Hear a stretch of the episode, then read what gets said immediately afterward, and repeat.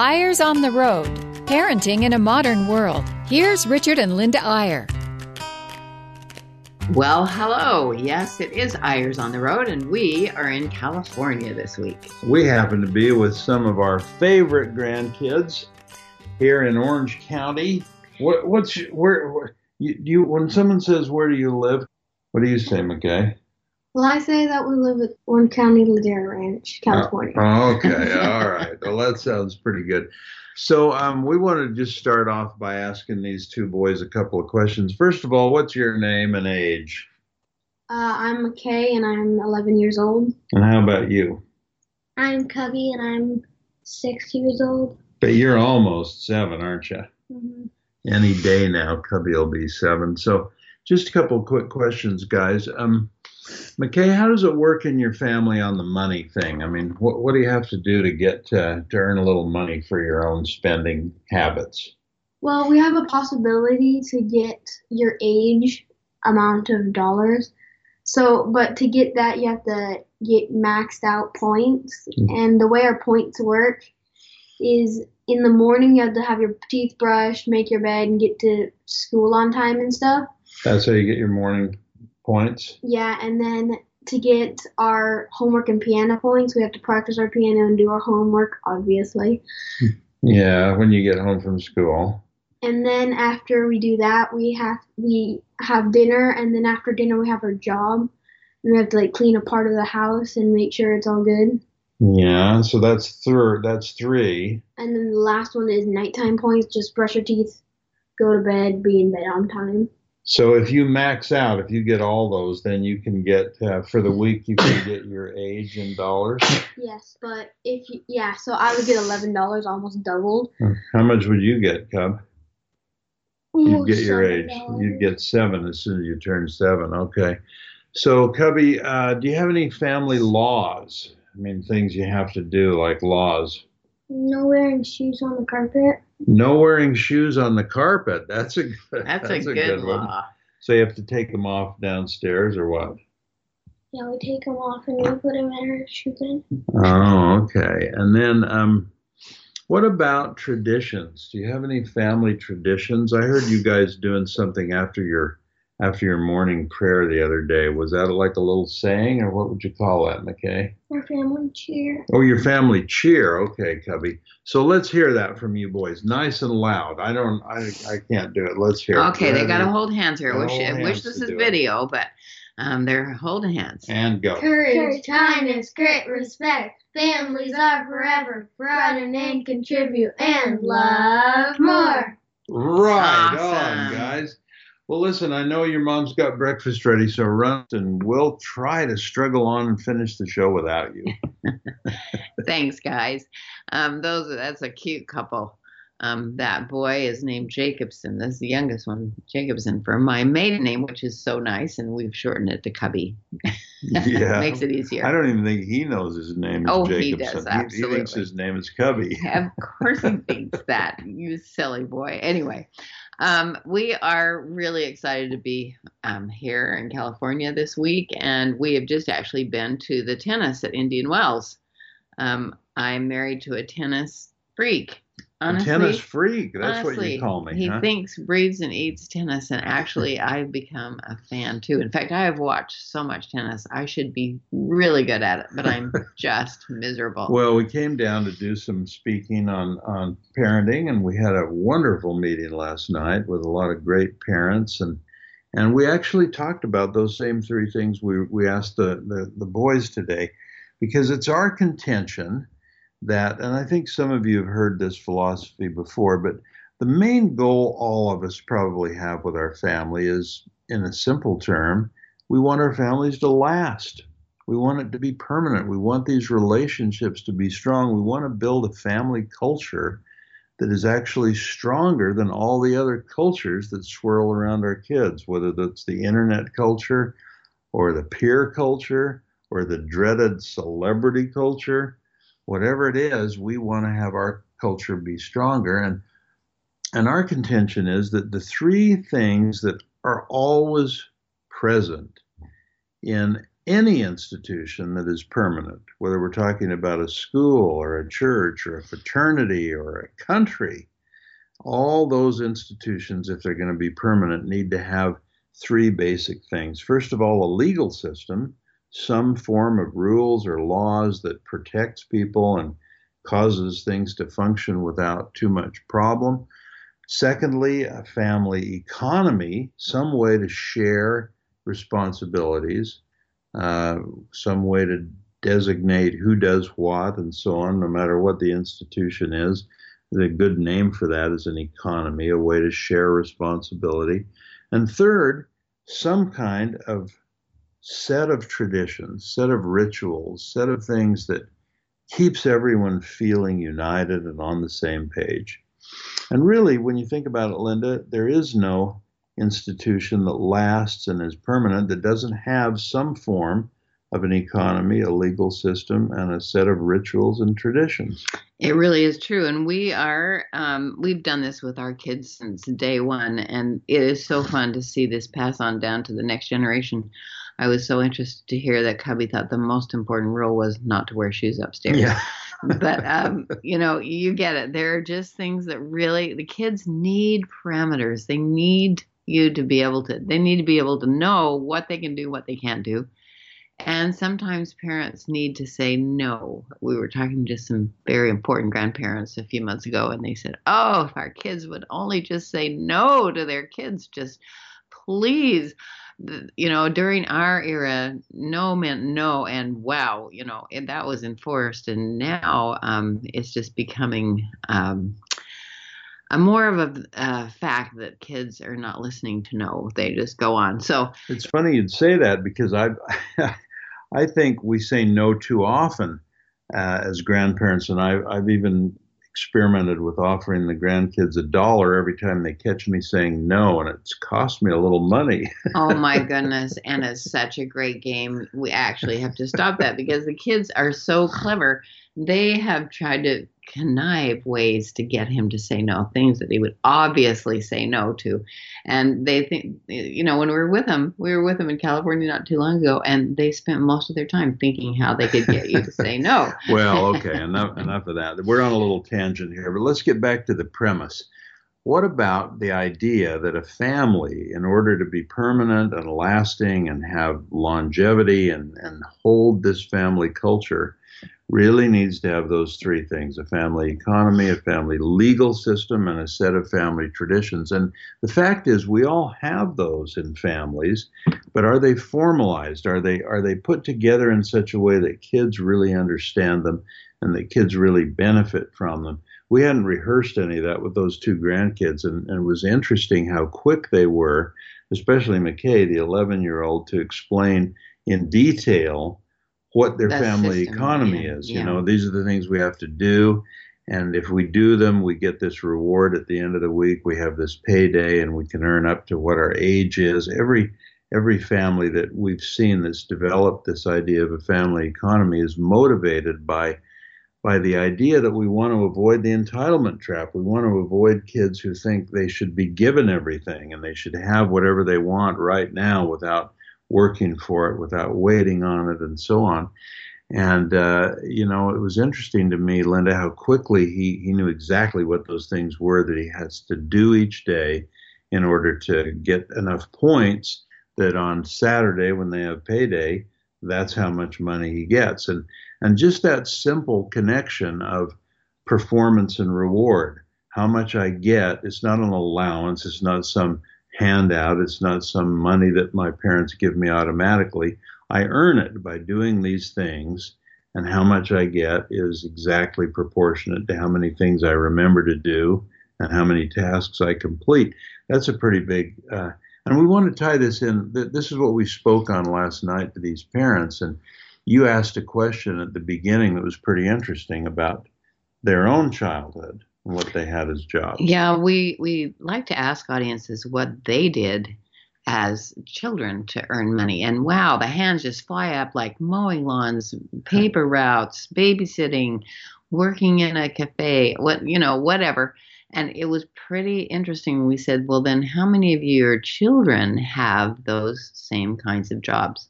and an audience of about 300. We had about maybe 10.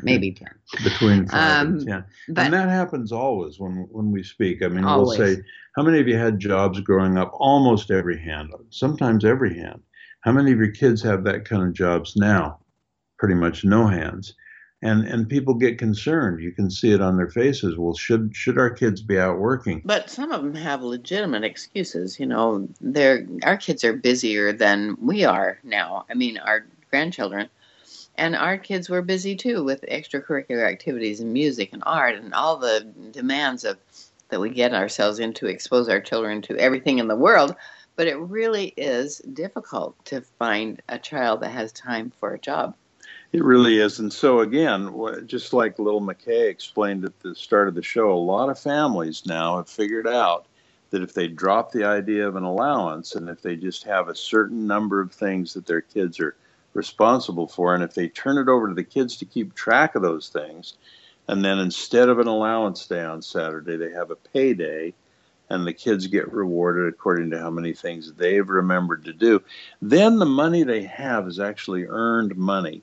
And what they buy with that money, whether it's a device or whether it's a shirt or whether it's a pair of shoes, they're going to take care of those things because they've earned it with money that is really there. Well, we should explain, though, that we went whole hog with our kids. We had them buy their own I want clothes, obviously the basic clothes that they needed. We got for them, but they needed to buy everything that they wanted as far as toys or games or then it got more expensive with computer stuff and so on.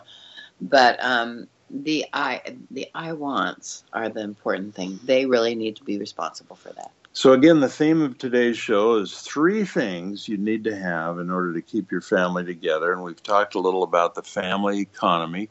We'll take a brief break, and when we come back, we'll talk a little more about the other 2 requirements to make an institution last, namely family traditions and rituals and some family laws. We'll be right back after this short break.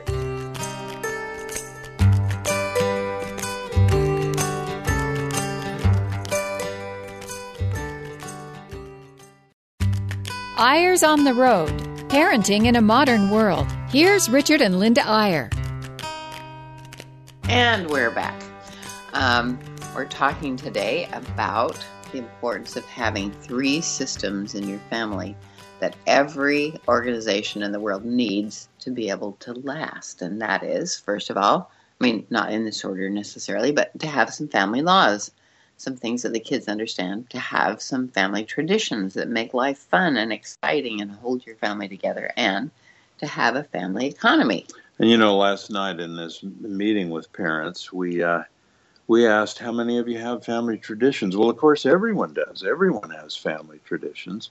And the question is, can we make those traditions institutionalized or solid enough in kids' minds that they really carry on with them? And that they, and frankly, it's a pretty easy task, Linda, because kids love traditions. They love things to be the same. So have a calendar with all your traditions on. Have a big book where you list the traditions. Maybe the kids illustrate those traditions. Do everything you can so that kids know, this month we're going to do this and this and this. We're having a birthday this month. This is what our tradition is for this birthday. Did we ask the boys about that? I can't remember if we asked them about family traditions. I know we did off the air, and one of them said, oh, yeah, on my birthday, we always have German pancakes. Yeah. So whatever it is. That's so great. It is important. And you think, wait, that's kind of silly. Why worry about that?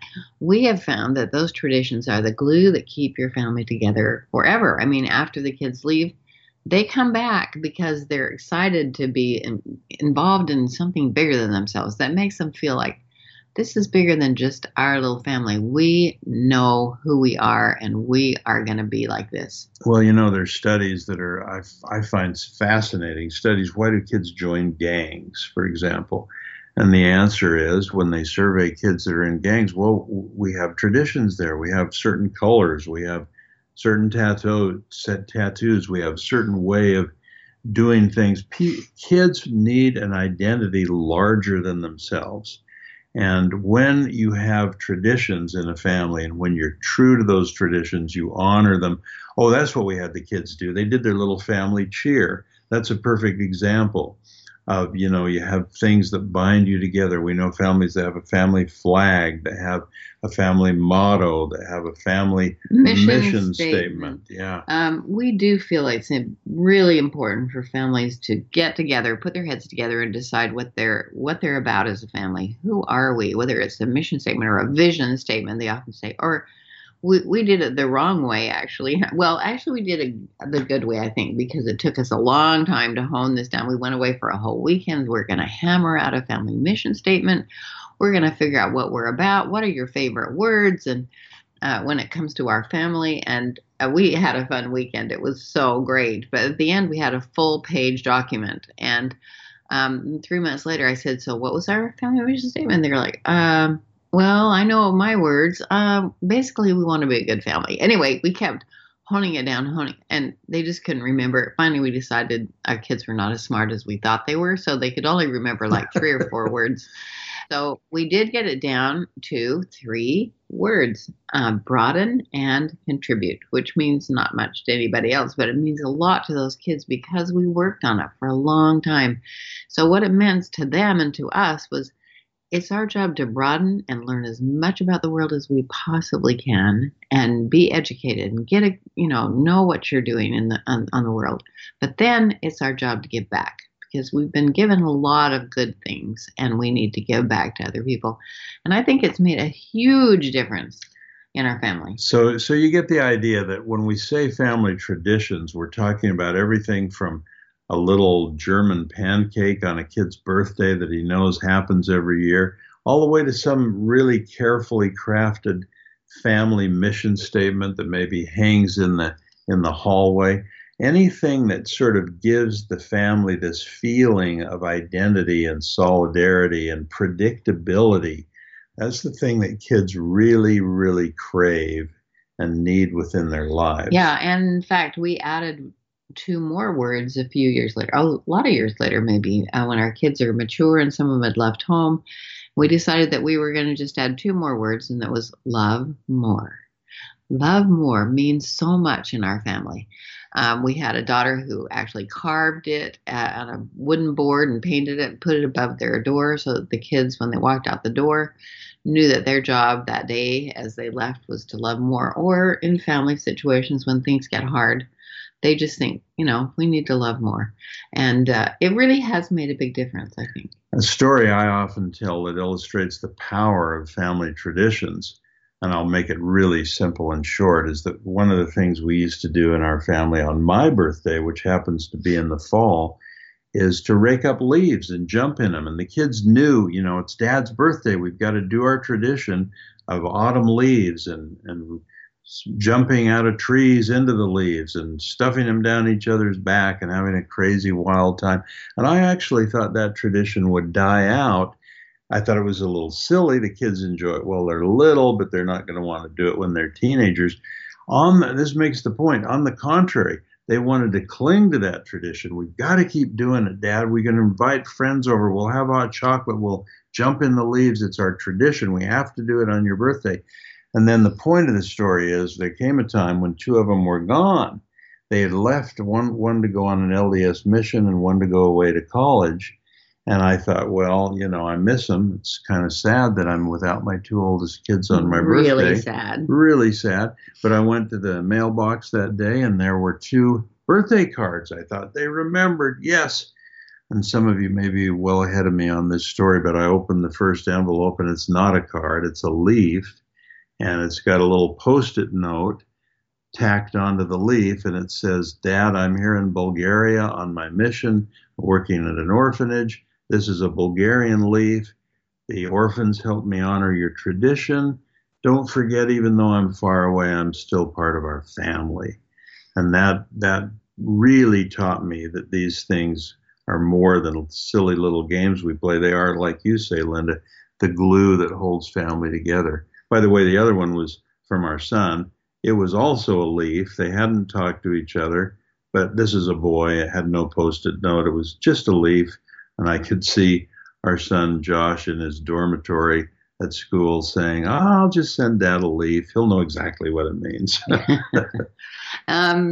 That is the difference between girls and boys normally. So, let's go back to laws for just a minute, because we didn't say how. Family laws. By the way, we've discovered that laws is probably a better term than rules. So I don't know what it is. Something about rules seems arbitrary and authoritative, and kids resist rules. Whereas if it's family laws, same, you know, we have traffic laws. Why do we have them? Well, they keep us safe. Why we have country laws? Why do we have them? Well, they protect us and so on. Well, what about family laws? What should our laws be? It's great to get kids involved in the discussion. We're creating a family legal system here. We're all part of this family. What do you think our family laws should be? And what do you think the consequences should be if we break a family law? Absolutely. And we once again went at this in a very complicated way. We started when our first two kids were 3 and 2, our little girls, and we had a family meeting. You know, nominations are now open for family laws. What do you think? You know, and the 3-year-old was like, oh, I know. Never hit other little girls. And her other little girl was sitting there by him.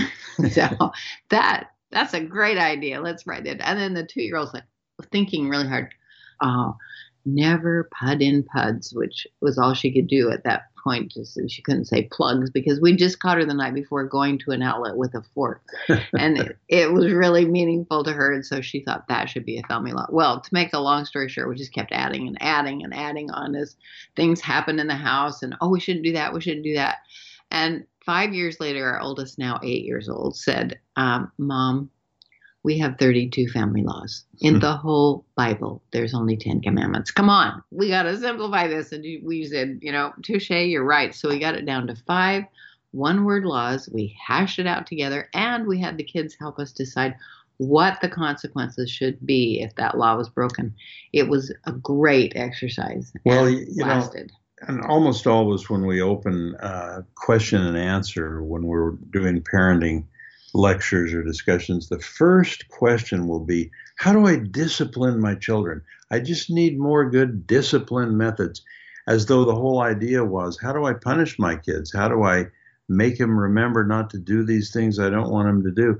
And, you know, it's too bad when we think about it that way, because a set of family laws where there are agreed on consequences or things that happen if you break the law, that really, in a large extent, replaces this ad hoc discipline and power struggle that goes on so often in families. If they're just a good example, let's say one of your laws is peace.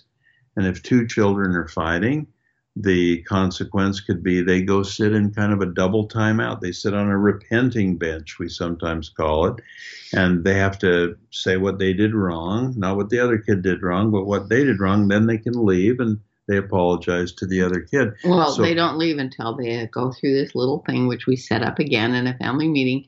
This is what's going to happen. Go sit on that repenting bench, but you have to say what you did wrong. Then you have to turn to one of us, or even a babysitter. We had babysitters involved in this. And then you have to say to each other, I'm sorry. Will you forgive me? I'll try not to do it again, and give each other a hug. So it really is interesting to figure out how it works at your house. So whatever those family laws are, you just establish them, you write them down. So let's review a little. I mean, we've tried to cover quite a bit today, but the 3 things that we really think families need to do in order to be permanent, lasting, strong, cultures that are more powerful than the other cultures around them. Have a simple set of family laws, have some family traditions that you've written down and that you honor every time they come around, and have an economy or a way of sharing responsibility. Every family can work that out in their own way, but those 3 things, we think, will keep your family together. So that's your assignment for this week. Good luck with that. It took us about 30 years to work it out. Thanks for listening, and we'll see you again next time on Eyres on the Road.